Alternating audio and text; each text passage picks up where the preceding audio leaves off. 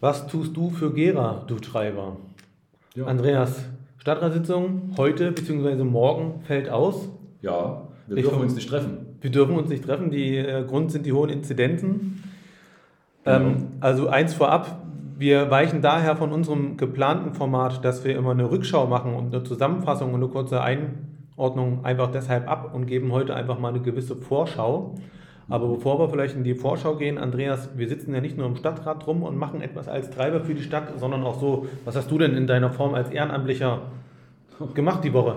Also die Wochen, die Wochen, ich denke mal, wir sind ja fast drei Wochen her, wo wir uns mit ähm, sozusagen an euch gewandt haben. Was haben wir in den drei Wochen gemacht? Es ist viel beim DRK passiert, als Fachberater unterwegs gewesen, über die Alarmierung ausgerückt, ähm, mit vielen Vereinen, Verbänden gesprochen, mit ähm, Verbänden gesprochen, wie es in Gera weitergehen kann, die auch von der Pandemie betroffen sind. Und ähm, Daniel, du warst da auch schon. Ich war bei Zero Seven, bei dem Verein, weil die kämpfen jetzt sozusagen um die anerkannte äh, Trägerschaft der Jugendhilfe, mhm. weil die coole Ideen und Projekte haben zur Digitalisierung, nicht nur Digitalisierung, auch Fahrscheine, Digitalfahrscheine für Ältere, also ein breites Spektrum. Du selber ja, die haben ja nicht dort. nur das, die haben ja eine hervorragende Jugendarbeit, sind technisch komplett ausgestattet und haben tatsächlich so den Bereich mit ähm, E-Games, E-Sports. E ähm, der leider noch viel zu kurz ist und auch in unserer Sportlandschaft noch nicht so gekommen ist und haben natürlich sozusagen auch in dem Bereich die Arbeit mit Jugendlichen zusammen im Sinne von Suchtprävention. Äh, ne? Also das heißt, wenn man gamet, dass man nicht zu viel gamet und solche. Ja, nicht nur das. Also sie machen ja auch in dem Sinne so eine Art Internetführerschein. Mhm. Ne? Was ist gefährlich, was ist nicht gefährlich? Weil jeder von uns nutzt das iPhone, nur die meisten wissen nicht, was gebe ich alles damit preis.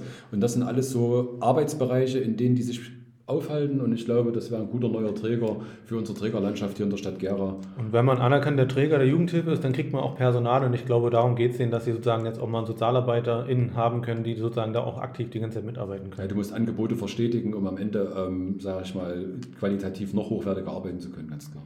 Bei mir waren es drei Punkte die Woche, die ich ähm, als im, im, Ehrenamt sozusagen neben meiner Arbeit gemacht habe. Ich habe einmal in einem Jugendclub was äh, mit organisiert, in Absprache mit dem Jugendamt zusammen. Die wollen dort ein Projekt umsetzen und ich habe da ein bisschen versucht zu moderieren. Das hat auch ganz gut geklappt. Das andere ist Thema Spielplatz. Da gab es ja, sag ich mal, eine Pressemitteilung für Gera unterm Haus auch, ähm, dass dort die Spielplätze ähm, ja, äh, zurückgebaut werden das stimmt so nicht ganz. Also klar werden die zurückgebaut, da wird aber auch was Neues wieder gebaut. Und da habe ich mich ein bisschen darum gekümmert, dass ähm, das in eine gute Richtung gehen kann. Und ja, ansonsten hatte ich meine Rede vorbereitet gehabt für die Stadtratssitzung. Dauert auch immer ein bisschen, wenn man so eine Rede vorbereiten möchte. Halbe Stunde, Stunde, je nachdem, wie tief das ist, muss man da schon auch für einrechnen. Man kann ja noch eins sagen, ähm, die Wochen um die Stadtratssitzung herum, meistens die Woche davor, der, also die, die aktuelle Woche der Stadtratssitzung, die Woche davor, finden viele Ausschüsse statt. Das war dieses Mal auch schon etwas abgespeckter, weil weil der ein oder andere Ausschuss nicht jetzt die brennendsten Themen hatte, dass man die natürlich auch wegen den Inzidenzen dann abgesagt hat. Andere Ausschüsse haben getagt. Ja, und dann gestern Abend kam ja dann in dem Gespräch mit dem Oberbürgermeister und dem Fraktionsvorsitzenden heraus, dass die Stadtratssitzung heute nicht stattfinden kann und soll. Wir aber das damit. Muss man auch nochmal hervorheben. Ne? Also jede Fraktion hat einen Fraktionsvorsitzenden, quasi den Chefe. Und äh, diese Chefs haben mit dem Oberbürgermeister in der Telefonkonferenz, sage ich mal, high live telefoniert und haben ich glaube, mehrheitlich, nicht, nicht einstimmig, mehrheitlich, mehrheitlich. gesagt, wir lassen die äh, Sitzung ausfallen. Ja, ähm, was mich halt bloß bei der ganzen Sache immer so ein bisschen anpiept, muss man das einen Tag vorher machen, weil die Diskussion, wenn wir ganz ehrlich sind, dann gibt es seit eineinhalb Wochen.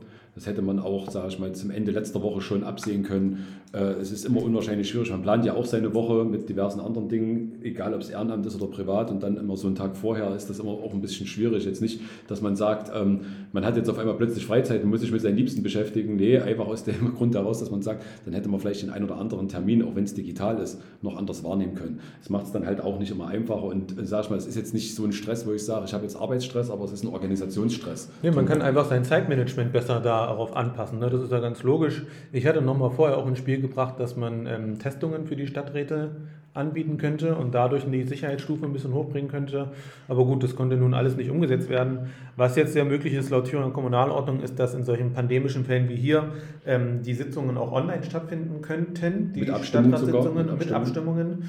Da bin ich mal gespannt, ähm, wie fit äh, unsere Stadt hier sein wird, ob wir die nächste vielleicht im April äh, schon online machen könnten. Im April haben wir ja leider keine, Daniel. Wir haben ja erst am 5.5. eine, aber vielleicht gibt es im April eine Sondersitzung, weil ähm, wir das vorhin schon so angeführt haben. Dadurch, dass die jetzt ab abgesagt ist, die Sitzung schiebt sich einiges und bei einigen Sachen brauchen wir wirklich Entscheidungen, die elementar wichtig auch für unsere Stadt sind, wenn es um Fördermittel geht, wenn es um gewisse Entscheidungen geht, beizutreten irgendwo, weil daran auch wiederum Fördermittel für gewisse Projekte und gewisse Dinge hängen, aber da werden wir im Detail nochmal drauf eingehen. Deswegen ist es hier an der Stelle für uns schon wichtig, dass es vielleicht auch eine Lösung gibt, das nicht in einer Präsenzveranstaltung zu machen. Aber was mich an der Sache so ein bisschen stört, ist, das Land hat die Weichen jetzt gestellt, das Programm haben wir auch, aber irgendwie gibt es immer noch Diskrepanzen, das am Ende im, im reellen Leben umzusetzen. Woran es da hängt, weiß ich nicht, aber... Ich verstehe das auch deswegen nicht, weil man unabhängig von der Kommunalordnung, wegen Datenschutz und so, alles was öffentlich ist, kann man doch aus meiner Sicht, also ich bin ja. da auch Leier irgendwo, aber ja alles auch mit öffentlich streamen. Es wird ja jetzt schon gestreamt. Ja. Die Problematik dürfte doch im Grunde genommen erst entstehen, wenn man nicht öffentliche Themen macht. Also da hätte ich ja Verständnis für. Aber bei allem, was wir öffentlich debattieren,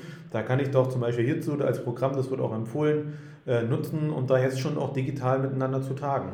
Ja, also das sind alles so rhetorische Fragen, ihr merkt das gerade, die uns selber auch so ähm, herumtreiben und deswegen sind wir wieder bei unserem Wort, was tust du für Gera, du Treiber, also die uns selber herumtreiben, wo wir sagen, das macht es dann auch in den Entscheidungen, die wir für die Stadt treffen sollen äh, und müssen und dürfen, nicht einfacher, das am Ende umzusetzen, weil das ist eben auch nochmal eine unwahrscheinliche Belastung drumherum, wo, wo viele Fragen sich aufwerfen und dass dadurch einfach alles ein bisschen unruhiger wird. Deswegen hat man manchmal auch so das Gefühl, der Ton wird rauer, einfach nur aus dem Grund, dass einige unwahrscheinlich sich gestresst fühlen, glaube ich.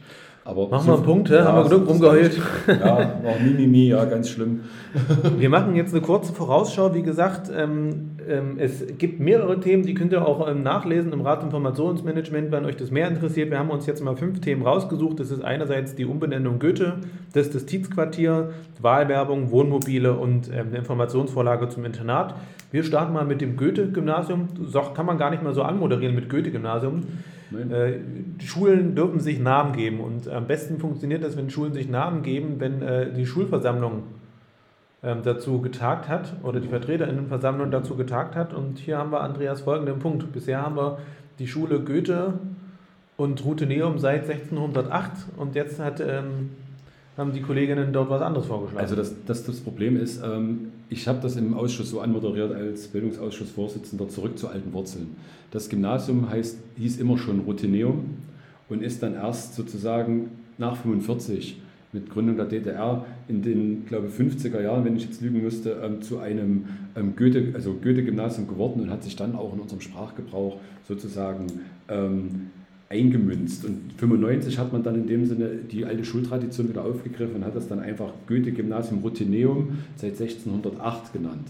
Und jetzt hatte die Schule die Idee, mit dem neuen entstandenen Campus Rutineum, der auch so beworben wurde, den Schulnamen wieder in Rutineum seit 1608 zurückzuführen. Und Rutineum heißt eigentlich nichts anderes als Reusisch auf, auf Latein. Also es ist in dem Sinne das Gymnasium der Reusen historisch so gewachsen.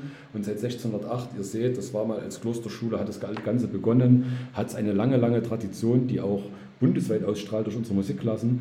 Und wenn jetzt das natürlich die Schulkonferenz, da wo Lehrer, Kinder, also Lehrer, Schüler, Eltern drinnen sitzen, sagt, wir würden gerne wieder Rotineum heißen und zu den alten Wurzeln zurückkehren und das Goethe streichen, weil es ganz viele Goethe-Gymnasien gibt, aber nur ein Rotineum, dann kann man dem natürlich nicht entgegenstehen. Das ist wie bei der vierten Regelschule, wo wir gesagt haben, wenn sie die vierte heißen möchte, dann soll sie auch die vierte als Namen bekommen.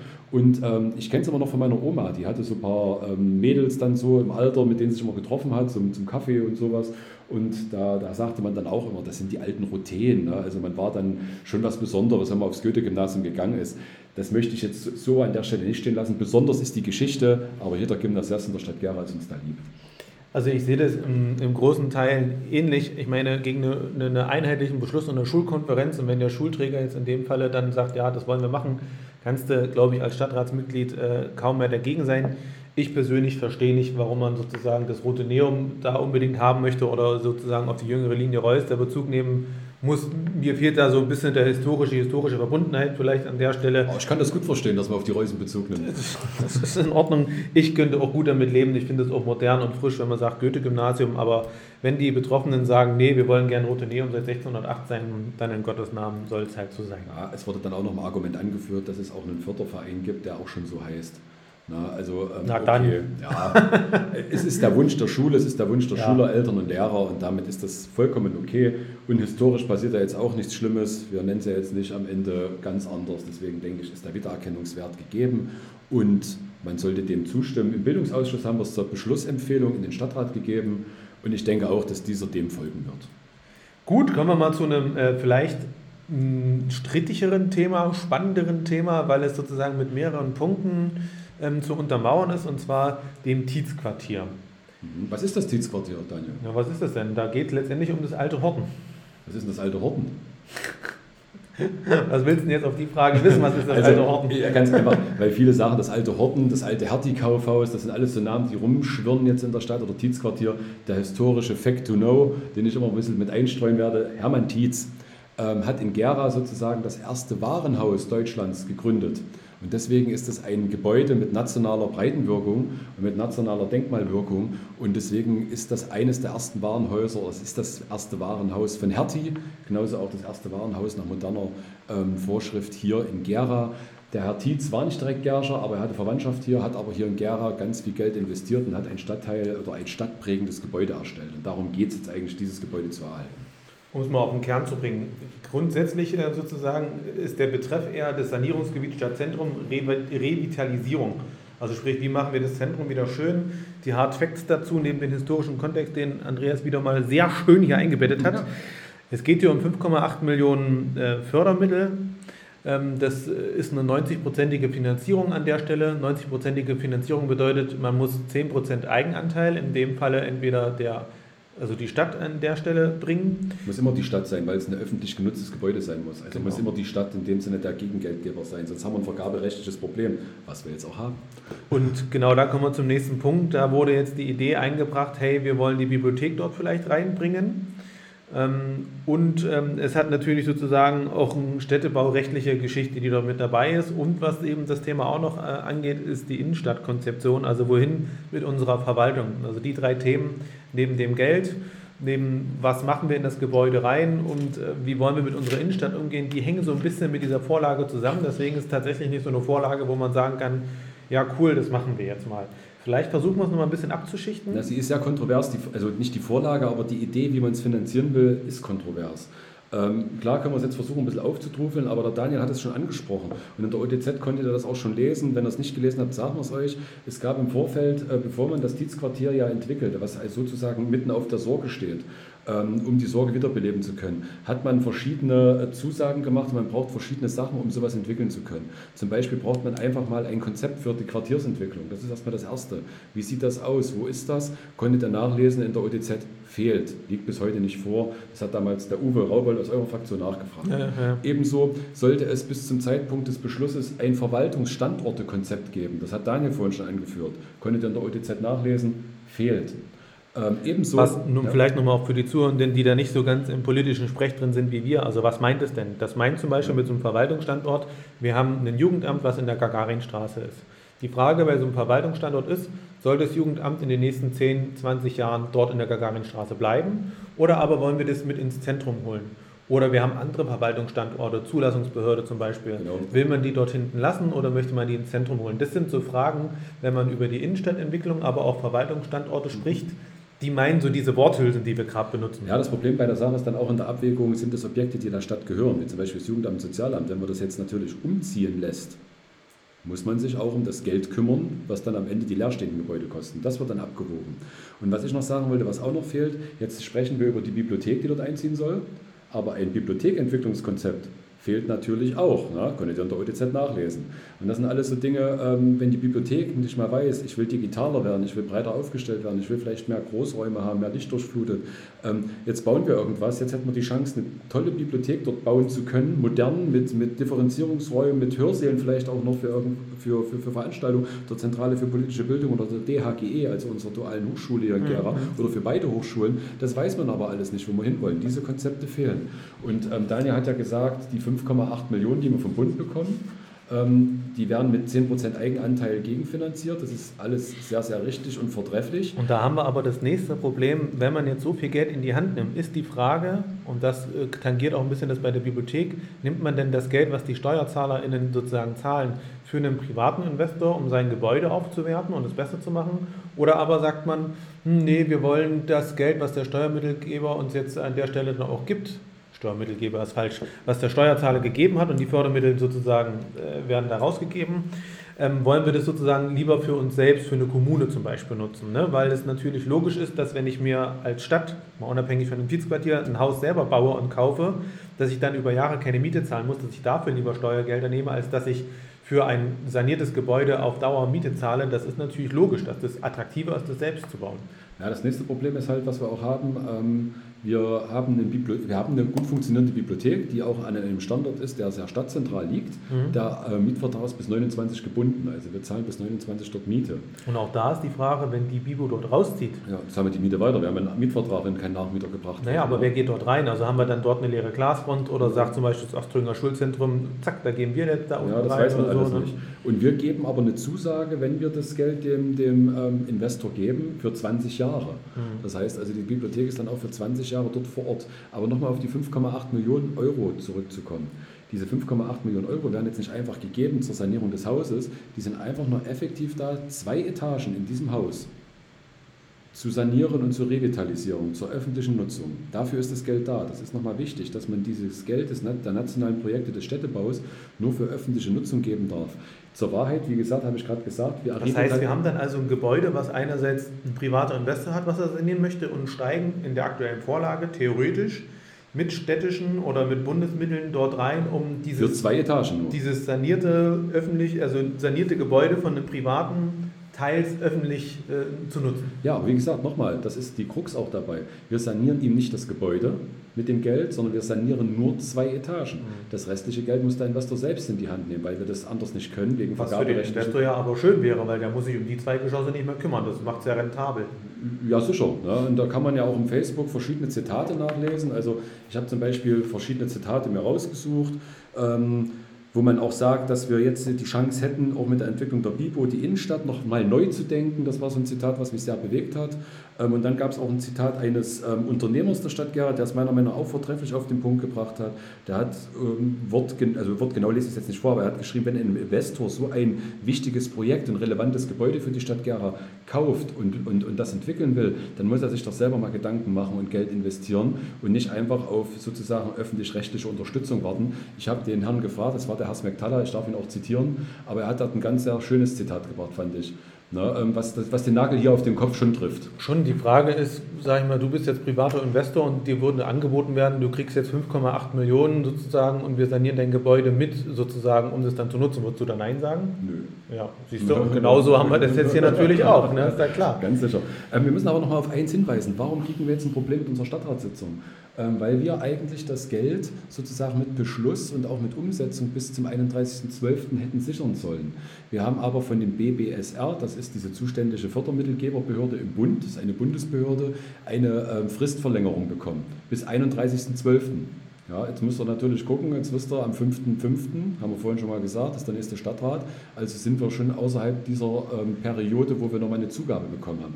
Das ist jetzt eine, eine schwierige Situation. Das wäre ähm, äußerst ungünstig, wenn wegen der Verlegung der Stadtratssitzung quasi die 5,8 Millionen an dieser Stelle flöten gehen. Ja, das, das sehe ich als Gefahr. Das wäre äußerst, äußerst unschön. Weil, ähm, dann was wir mal festhalten müssen, ja. die Entwicklung dort des Hortens, des Tietzquartier, ich glaube, das ist grundsätzlich ein Segen für unsere Stadt, dass wir quasi hier den Schwerpunkt sozusagen auf die Sorge ziehen und dadurch sozusagen auch einen Strom von Menschen wieder nach oben ziehen. Also eine Revitalisierung der Innenstadt ist. Das ist, glaube ich, unumstritten, dass das ein gutes Projekt ist. Ja, aber sage ich auch nochmal, die Bibliothek ist was Gutes und was Schönes, aber die breite Masse der Bevölkerung nutzt das auch nicht, also muss in das Haus noch mehr rein als eine Bibliothek. Ähm, das gehört zur ganzen Sache dazu. Und eigentlich war es ja mal als Einkaufszentrum versprochen, muss man ganz offen sagen. Vor zwei Jahren wurde das von dem einen oder anderen im Wahlkampf geäußert, dass das in dem Sinne ein Einkaufszentrum wird. Und dafür brauchen sozusagen ehrenamtliche Stadträte wie wir so eine Art Nutzungskonzept, was vom Investor oder auch von der Stadt eben geschrieben werden kann, dass wir wissen, was soll denn da rein? Ne, weil am Ende müssen wir unsere Arme jetzt dann für eine Vorlage heben, wo so viele Varianten, Variablen dabei sind, Unbekanntheiten, die wir gar nicht einschätzen können. Das ist schon schwierig, ja. Aber um das nochmal mit sachlichen Zahlen zu unterlegen, wir als Gera können froh sein. In der Förderperiode 2020 sind 26 Projekte über dieses ähm, nationale Projekt des Städtebaus gefördert worden, über das Förderprogramm des BBSR. Und ähm, ein Gesamtvolumen von 75 Millionen waren dort drin und Gera allein kriegt fast knapp sechs denke ich mal, da können wir uns gut hinstellen. Dann können wir Danke sagen. Können wir den beiden Bundestagsabgeordneten, die sich da ganz, ganz massiv vorne eingemischt haben, Elisabeth Kaiser und Volkmar Vogel, Danke sagen.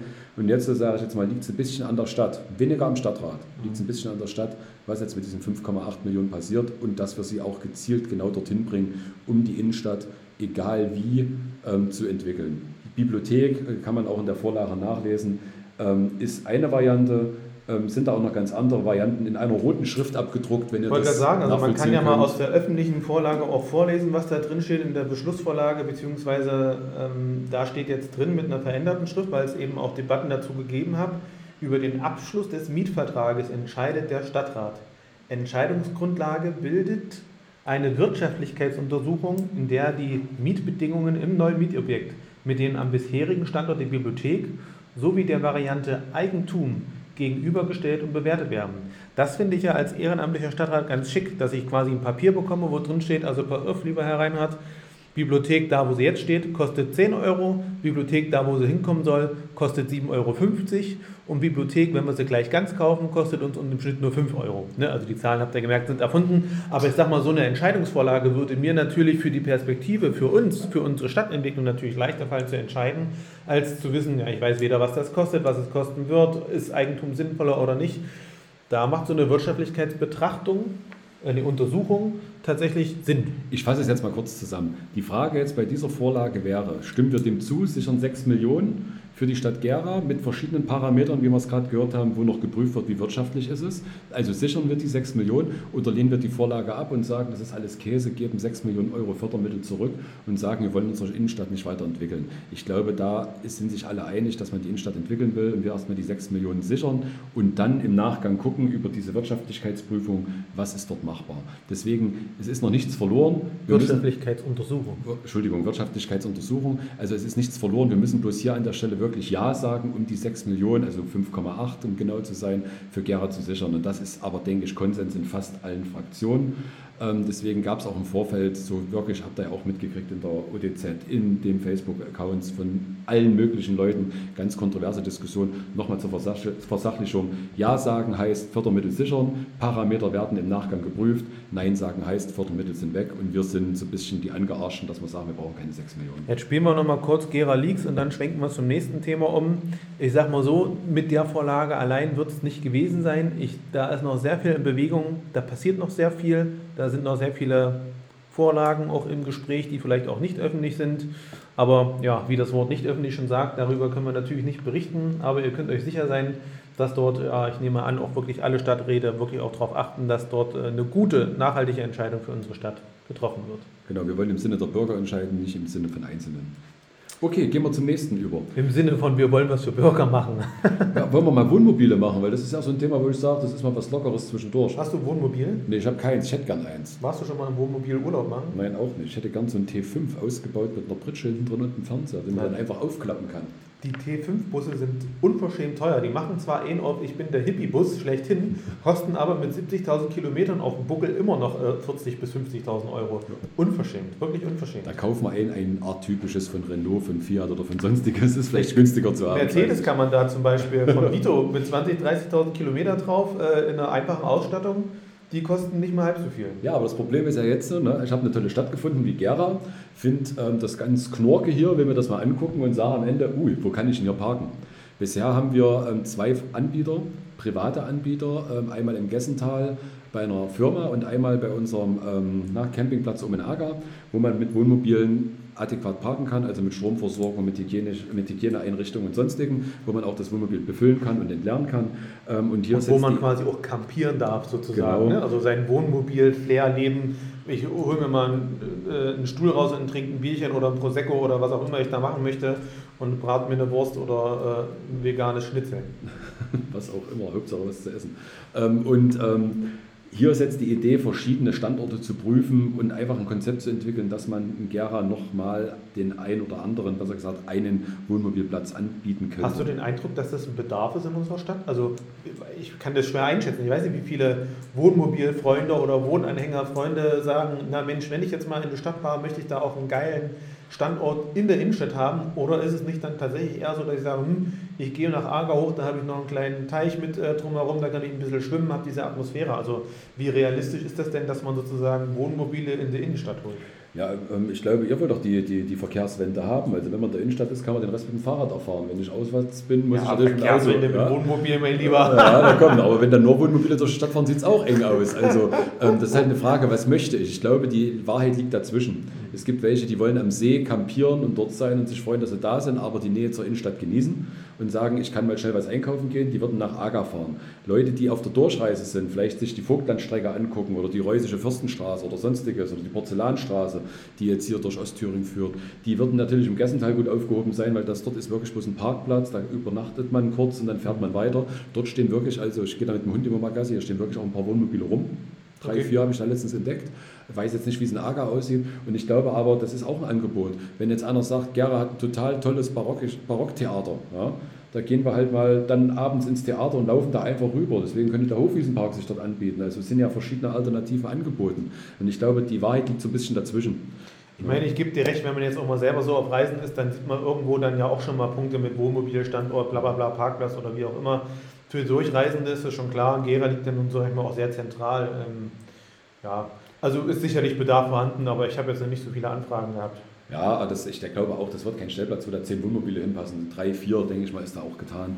Ähm, sind verschiedene Standorte erstmal schon angedacht, zumindest zur Denküberlegung preisgegeben. Das ist einmal, äh, damit ihr das mal gehört habt, der Hofwiesenpark, dann der Park der Demokratie für die alten Gärschen, dort Leninpark und dann einmal der Innenhof des Rotineum am Nikolaiberg, weil ja hier die Schule 2021 auszieht. Aber ich finde den Standort doch eher etwas unglücklich. Aber nichtsdestotrotz, die anderen beiden, glaube ich, kann man mal drüber diskutieren, weil auf beiden Arealen wie Hofwiesenpark, wie Park der Demokratie gibt es schon Parkplätze.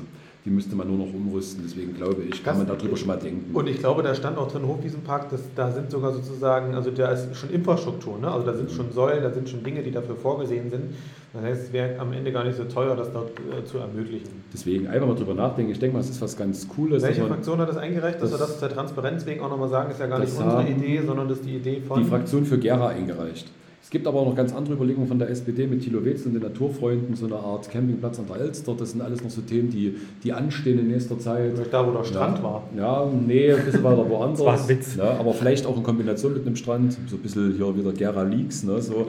Es gibt da schon so ein paar Dinge im Hintergrund. Aber da müsst ihr natürlich den Thilo Wetzel fragen. Der ist da der geistige Vordenker. Wir wollen ihm die Idee da nicht klauen. Der Thilo von der SPD ist da der Ansprechpartner an der Stelle. Gut, kommen wir vielleicht nochmal neben den schönen Wohnmobilabenteuern äh, zurück zu etwas trockeneren Themen, vielleicht der Wahlwerbung hier in Gera. Wir hatten es ja schon mal auch kurz angeteasert, ähm, die Wahlwerbung, da geht es tatsächlich primär jetzt um Wahlplakate, die zur Kommunalwahl, Landtagswahl, Bundestagswahl, Europawahl, Ortsteilbürgermeister, Bürgermeisterwahlen an unseren Laternen hängen und wo man sie noch überall befestigen kann, aber eben auch an solchen A0 Plakaten. Uns geht es an der Stelle in der Vorlage nicht darum, um diese großen Aufsteller, ne, die sind da jetzt mal ausgenommen. Und Ziel dieser Wahlwerbungsgeschichte ist letztendlich, dass man die Plakate reduziert, weil gefühlt jede Partei so 3.000 bis 5.000 Plakate an die Laternen ranknallt. Unsere Stadt in diesen Wahlzeiten, die sechs, sieben Wochen, wie das da stattfindet, tatsächlich undurchsichtig wird, es sieht nicht schön aus, äh, mit dem Auto siehst du nicht mal, ob ein anderes Auto kommt, du bist eigentlich erschlagen von all diesen Bildern und man nimmt sie dadurch auch nicht mehr wahr. Zielstellung ist, das zu reduzieren. Also ich sage mal, das Lieblingsbeispiel von mir in der Theaterstraße, selbst der am zweiten Stock gewohnt hat, in der Theaterstraße, hatte keine Chance der Wahlwerbung zu entziehen, weil äh, sich zu entziehen, wenn er früher aus dem Fenster geguckt hat, hat er am Ende schon das erste Gesicht eines Kandidaten gesehen. Ähm, oder so lustige Dinge wie äh, von den bibeltreuen Christen, die es ja nicht mehr gibt. Das habe ich jetzt auch erstmal gelesen, Daniel, Fact to Know. Die bibeltreuen Christen gibt es nicht mehr, die sind jetzt in Bündnis C aufgegangen. Ja, wer mal Bock hat zu googeln, Bündnis C auch eine total wahnsinnig tolle Partei, Ironie aus. Ähm, aber da sind die bibeltreuen Christen jetzt drin. Nur mal so, falls ihr euch wundert, dass sie nicht mehr auftauchen. Das waren immer die, die sich draufgeschrieben haben, Jesus kommt wieder und ein Pfeil nach oben und dann hing dann verschiedene diverse, ja, ja, genau. ja, diverse Stadtratskandidaten drüber und man hat sich dann einfach nur gefragt, was soll der Mist. Hat nicht die Partei sogar sich dann drüber gegangen oder so? ja, ja das war was anderes. So ähnlich war das von die Partei auch. Aber äh, nichtsdestotrotz, es soll einfach mehr Ordnung im Wahlkampf in unser Stadtbild kommen. Und ich glaube, gegen so, ähm, weil Daniel das auch explizit erwähnt hat, gegen diese Großaufsteller, also ich sage jetzt Bauzäune, mhm direkt mal. Ähm, hat keiner was, weil die stehen an zentralen Orten und werden auch so aufgestellt, dass sie keine Verkehrsbeeinträchtigung sind. Ähm, und geregelt hab, haben wir jetzt auch, also das war so eine Idee, die wir zwei sozusagen entwickelt haben, du federführend, Daniel, und ich dann unterstützend, weil die Idee schon 2014 aufkam. Da habe ich mit Dieter Haushalt gesprochen nach der, nach der Wahlveranstaltung und da habe ich gesagt, dass wir als CDU da immer bereitstehen, um da mehr Ordnung in den Wahlkampf zu bringen und jetzt haben wir es endlich mal angefasst. Du hast es forciert und wir sind da wieder mit drauf eingegangen, wo man auch sagt, 500 ähm, Plakate pro Partei, glaube ich, sollten für unsere Stadt gerne reichen. Standorte, ja. Ja, das sind, das sind fünf, also 500 also Plakate heißt 250 Masten. Und 250 Masten sind ungefähr ähm, sozusagen ich habe gedacht, 500 Standorte sind 1000 Plakate. Na gut, dann machen wir 1000 Plakate draus. Also es sind 500 Standorte mit 1000 Plakaten. Okay, aber ähm, ich kann mal aus dem Nähkästchen plaudern. Im Kommunalwahlkampf habe ich alleine das letzte Mal schon 500 gehangen. Ja, Nur? Hat, ja, ich glaube, bei mir waren es 2500. Ja, das haben dann aber ähm, auch andere Parteien gemacht. Also das kann dann so sein, wir haben als CDU 3.500 angemeldet mhm. gehabt. Ja, und da seht ihr, dass das schon eine massive Reduzierung an der Stelle ist. Deswegen ist das gut. Ähm, Genau, hier steht es auch, hätte ich mal besser gelesen, Doppelplakate steht drauf. Also genau. sind es in dem Sinne 1000 Plakate, 500 Standorte. Alles gut. Wir wollen das im Übrigen also reduzieren, das ist die Zielstellung. Das ist nicht meine Idee, aber ich habe es mir in die Hand genommen, weil ich mir gedacht habe, Mensch, das kann doch nicht sein, dass wir das irgendwie als demokratische Fraktion hier nicht miteinander hinkriegen. Das hat natürlich Anklang gefunden. Ähm, wir wollen im Übrigen zur Handhabbarkeit. Ne? Wir wollen, dass ähm, Siegelmarken ausgegeben werden. Das wird quasi draufgeklebt und dann sieht jeder, okay, das Plakat ist quasi eins von diesen 500 Standorten, die genehmigt sind. Das macht die Stadtverwaltung jetzt schon, weil man kann ja auch jetzt schon, also jeder von euch und Ihnen kann jetzt schon ein Plakat von sich raushängen. Da muss er eine Genehmigung für holen und dann darf er das machen und muss es bezahlen. Pro Stück bezahlen. Ausnahme im Wahlkampf. Die sechs Wochen vor Wahlkämpfen dürfen ähm, politische Verbände, Parteien das kostenfrei machen. Das steht äh, sozusagen so im es Gesetz muss, drin. Genau, es muss angemeldet sein, aber es ist kostenfrei und es wird nicht reglementiert. Und jetzt bringen wir hier durch unsere Vorlage eine gewisse Ordnung rein. Und leider müssen wir diese Vorlage jetzt nochmal selbst in den Stadtrat reinheben, weil wir hatten schon mal, wenn ihr euch zurückerinnert, diejenigen, die den Stadtrat vielleicht auch regelmäßig gucken, hatten wir schon mal einen Arbeitsauftrag an unseren obersten Bürger der Stadt, Herrn Vornab, gesandt, der sozusagen uns aufzeigen sollte, wie die Reduzierung von Wahlplakaten stattfinden kann. Und letztendlich, sage ich mal, sinngemäß stand da drin, das wäre alles nicht möglich. Und äh, wenn ihr das wollt, dann haltet euch doch einfach selber dran. Also macht quasi eine eigene, macht es unter euch aus, dass ihr sagt, na, wir reduzieren das. Das war aber nicht der Arbeitsauftrag. Der Arbeitsauftrag war, helfen Sie uns bitte, das rechtskonform umzusetzen. Und wir haben eigentlich jetzt nur erfahren, wie es nicht geht. Das ist äh, keine, keine, keine Arbeit auf Augenhöhe. Muss ich auch sagen, ärgert mich ein bisschen und deswegen haben wir jetzt nochmal die Vorlage gemacht. Und ähm, jetzt machen wir nicht Wikileaks. Ich habe noch drei, vier geile Facts geholt, die werden dann aber in der Rede live gehalten, warum das notwendig und warum das auch möglich ist. Also seht ihr, das wird spannend, also hoffen wir, dass bald Stadtrat ist. Nur noch mal so eine suffisante, äh, ein suffisanter Nebensatz von mir. Wer sind denn die Einbringer? Ja, die Einbringer sind einmal die Linkspartei, die Fraktion SPD, die Grünen und die böse CDU, weil sie macht ja immer noch was mit der AfD zusammen. Nein, es gibt auch, ähm, wenn es um die Sache geht, Anträge mit der Linkspartei. Ähm, nur mal so am Rande, also hier ist keine AfD zu finden, kein Für Gera zu finden oder sonstiges. Das hat mal Rot-Rot-Grün-Schwarz gemacht. So ein bisschen wie es im Land ist. Daniel sagt nichts, alles richtig. Gut, nächstes Thema. Wir machen jetzt hier mal keine Landtagsdebatte auf, würde ich sagen. Ne? Geht ja hier nur um Stadtrat. Ja, wir kommen Landtag kann ich auch mitreden. Der Daniel ist ja der Einzige, der rumlungert. Wir kommen mal äh, zu einem anderen Thema, das vielleicht so politisch auch nicht besetzt ist. Und zwar geht es hier um ein Internat. Das Internat ist hinten in Bibelach Ost in der Maler-Fischer-Straße. Zu meiner Zeit, wo ich noch Sozialassistent und Erzieher ähm, gelernt habe, war das Ding schon ziemlich baufällig. Jetzt kriegen wir im Stadtrat eine Informationsvorlage, dass das äh, scheinbar immer noch ganz schön baufällig ist. Ich habe mal nachgefragt, warum kommt die denn jetzt überhaupt, diese Vorlage? Weil das baufällig ist, das wissen wir. Die ist wohl turnusgemäß dran und auch hier, ähm, Gera Leaks, äh, die Zielstellung ist wohl vorhanden, dass hier mal mit Sanierungsmitteln etwas gemacht werden sollte, aber als Bildungsausschussvorsitzender, Andreas, hast du doch bestimmt mehr genau. Gera Leaks als ich, oder? Naja, also Gera Leaks ist es ja nicht, es ist alles eine öffentliche Sache an der Stelle. Also man muss gucken, es gibt in den Ausschüssen Jugendhilfe, Soziales, also in allen Ausschüssen regelmäßig Informationen, die den Ausschuss sozusagen tangieren oder auch direkt betreffen.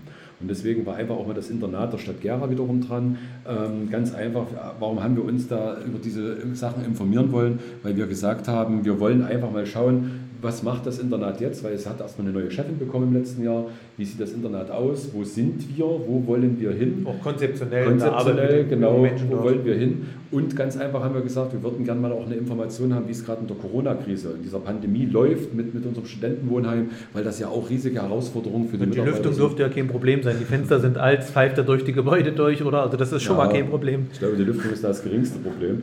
Ähm, aber das war einfach so die Idee, deswegen wollten wir uns mal berichten lassen. Meine Klassenkameradinnen, die da oben auch gewohnt haben, die haben ja immer mal berichtet, dass aus den Duschen und so dann auch sehr dunkles Wasser rauskam. Das hast du in fast allen Neubaublöcken, Gebäuden, die die DDR gebaut hat, weil die jetzt schon zum Teil 40 Jahre alt sind, dass du aus den Wasserleitungen dann nur noch braunes Wasser bekommst. Also zum Beispiel auch bei uns in der Geschäftsstelle wäre das so.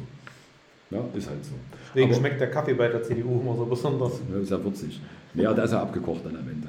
Aber, aber nichtsdestotrotz, also wir, wir gehen nochmal weiter. Warum? Ähm, was, was ist das Problem? Also wir haben dort erfahren, es gibt Doppelzimmer, es gibt Einzelzimmer. Wir haben erfahren, dass es, ähm, das finde ich total cool eigentlich für die Gymnasiumsschüler, das Routineum, weil es gibt ja auch viele Schüler, die dort... Bitte. Ja, Waldroutineum, ähm, die, da, die da im Endeffekt ähm, ähm übernachten müssen, weil sie nicht nach Hause kommen, weil es einfach zu weit ist, haben die auch richtige Musikzimmer eingebaut dort. Also die können dort musizieren, die können dort üben, die können qualitativ an ihren Fertigkeiten arbeiten. Das finde ich ist schon erstmal ganz cool. Ähm, es gibt Einzelzimmer, da wurde uns gleich historisch erklärt, warum das so ist, weil es dann in der DDR ja früh Mutter geworden, also viele Frauen sind früh Mutter geworden und damit die ihre Ausbildung weitermachen konnten, hat man Einzelzimmer eingeführt. Das was nennt man mal von Vereinbarkeit und Familie. Ja, Beruf, genau. Ne? Ja, aber was dann immer noch das Schwierige jetzt ist, ist ja nicht das Doppel- oder Einzelzimmer, sondern es sind die Gemeinschaftsdurchgänge dazwischen dann auf dem Gang. Ne, und solche Dinge. Also ihr merkt, das ist nicht standardgemäß und alles das haben wir einfach. Wo muss man ja schwanger werden? und alles das haben wir jetzt mal aufgetrufelt und haben mal geguckt, wo klemmt der Stiefel. Ähm, ich habe dann im Bildungsausschuss nochmal nachgefragt, weil auch uns die, die Chefin des Standortes gesagt hat, dass eine Generalsanierung notwendig ist. Und ähm, ich habe nachgefragt und habe dort auch die Mehrheit ähm, gefunden, die das auch so sehen. Wir wollen jetzt so einen Zeitstrahl, also ein Konzept haben, wie kann dieser Standort revitalisiert werden, wie kann dieser Standort zeitgemäß gemacht werden, weil man auch Wahrheit dazu sagen muss, es ist nicht der einzige Wohnheimsstandort. Es gibt auch noch private Standorte hier in Gera und wenn wir schon eine Gerge, also eine kommunale Einrichtung haben, die auch den Steuerzahler Geld kostet, sollen wir doch wenigstens so eine Einrichtung hinstellen, dass sie preis-leistungsgemäß funktioniert und wir damit nicht nur schwarze, also nicht nur rote Zahlen schreiben, sondern schwarze Zahlen schreiben können. In der Form, dass wir ähm, gute Qualität anbieten für Schüler, das ist erstmal das Wichtigste und dann am Ende vielleicht ähm, nicht an Heizkosten sterben, wenn die Fenster undicht sind, wie es der Deine schon angesagt hat. Was ich mir noch gemerkt habe bei der Informationsvorlage, also die kriegen wir Stadträte tatsächlich nur, um die Information zu haben. Da haben wir keine Beschlussmöglichkeiten oder so und das hat mir gut gefallen, was ich mir gemerkt hatte an der Stelle beim Durchlesen, dass das Konzept, was sie dort haben mit den InternatsschülerInnen, dass die auch ein Mitbestimmungsrecht haben für bestimmte Sachen, die dort stattfinden. Das finde ich immer ganz wichtig, dass wenn man dort, wo man sozusagen wohnt, ob man will oder nicht, oder so, dass man sozusagen da auch das Gefühl hat, meine Interessen und meine Bedürfnisse, die ich habe, die werden wahrgenommen und ich habe da auch Entscheidungsspielräume. Das ist äh, jetzt wohl auch umgesetzt worden oder wird schon immer umgesetzt, aber das habe ich mir gemerkt, das fand ich persönlich wichtig. Genau, und was, was mir noch wichtig war als Bildungsausschussvorsitzender dann am Ende, ähm, wo Frau Oppelt uns das vorgetragen hat, nochmal allen Mitarbeitern zu danken, dass er auch jetzt in der Pandemie ähm, da so gute qualitative Arbeit geleistet hat. Aber ich denke mal, wir können das hier so als Sozial- und, und Jugend- und Bildungspolitiker sagen. Wir danken einfach allen, die im sozialen Bereich, im Krankenhäusern, in Schulen, in Kindergärten, alle die, die wir vergessen haben, Polizei, Feuerwehr etc. pp. Danken wir einfach allen, dass ihr durchhaltet und auch an Feiertagen, ob es die nun gibt oder nicht, oder auch am Wochenende für uns da seid und dort auch eure Arbeit, euer Mann und eure Frau steht, ähm, um einfach die Gesellschaft am Leben zu erhalten. So ist es. In dem Sinne würden wir vielleicht äh, mit unserer Vorausschau heute mal aufhören an dieser Stelle. Wir danken wieder fürs Zuhören. Sprecht es gerne an eure äh, Eltern, Verwandten und wen auch immer, Freunde weiter, dass ihr den Podcast hört, wenn er euch denn gefällt, sodass wir sozusagen noch mehr Zuhörende gewinnen können. Und in diesem Sinne bleibt uns gewogen. Genau, sagt es weiter, hört es an, abonniert es und ähm, fragt euch immer wieder oder stellt die Frage auch euren Freunden, was tust du für Gera, du Treiber? Und dann verabschiede auch ich mich. Bis zum nächsten Mal. Danke.